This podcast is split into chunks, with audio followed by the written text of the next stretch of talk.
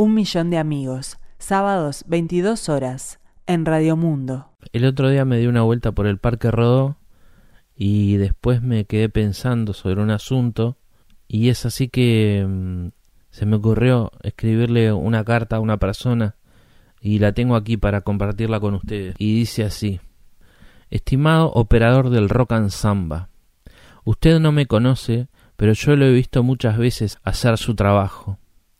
Simplemente quería ponerme un rato en su lugar. Quiero decir, que quizá lo entienda. No debe ser nada fácil afrontar cada día su labor y mucho menos en estas circunstancias. Es cierto, nunca podré sentir lo que usted siente, ya que para eso al menos debería haber dedicado unos diez años de mi vida a una actividad similar, aunque en este momento no se me ocurre ninguna. Ya sabrá que la cosa está movida. Así se repite todo el día en la calle, y para usted no es ninguna novedad. Y eso es lo que más me preocupa, tanto así que al fin decidí escribirle para decirle que no está solo. Perdón, está solo, pero sepa que habemos quienes pensamos en usted y su soledad. Vuelvo a mi preocupación.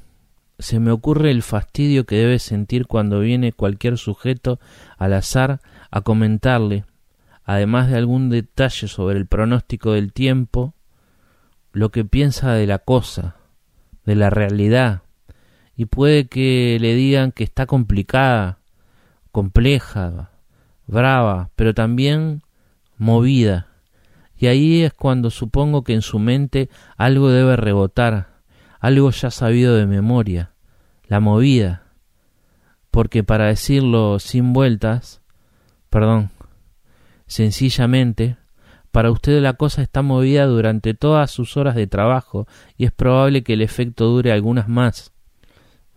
Pienso y sepa que lo entiendo, porque eso, que la cosa está movida, para usted no es nada nuevo, es parte suya.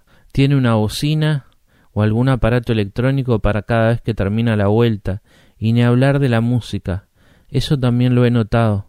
El repertorio cambia pero muy de vez en cuando.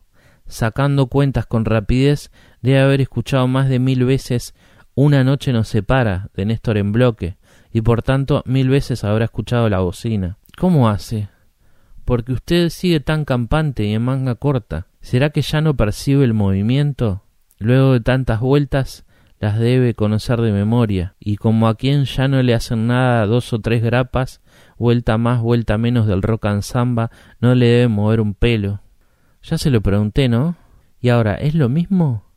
Porque la cosa está doblemente movida para usted. Puede que la de su trabajo ya la tenga anestesiada, pero ¿y esta segunda? ¿Cómo hace? La gente va y se le sube al juego para ver si se divierte un rato. Usted le corta la entrada, los ayuda con los cinturones, se mete en la cabina y sabe perfectamente todo lo que pasará después. ¿No le tienta dejar a la gente sin vuelta, así encintada un rato, esperando que se mueva la máquina para que sientan por lo menos una vez lo que usted siente? Cuando viene alguien a sacarle conversación, con eso de que la cosa está movida, ¿qué les dice? No me responda, ni ahora ni en su mente, no quiero agregarle tormentos a su existencia. Ojalá yo exagere y su vida sea perfectamente normal y armoniosa. Tal vez sea un amante de la música, un buen hombre que disfruta viendo cómo los pobres se divierten un rato y hasta puede limpiar sus vómitos sin sentir otra cosa que un poco de cariño cada vez que huele el aroma de unos churros mal digeridos. Le pido disculpas. La verdad es que solamente trato de entender cómo hace. No lo trato de entender a usted personalmente, sino a usted en su función ejercida durante tanto tiempo. Hagamos así. Voy a ir por ahí, le prometo, y si quiere me cuenta. Y si no me cobra una entrada y hacemos el experimento. Saludos, Federico. Un millón de amigos.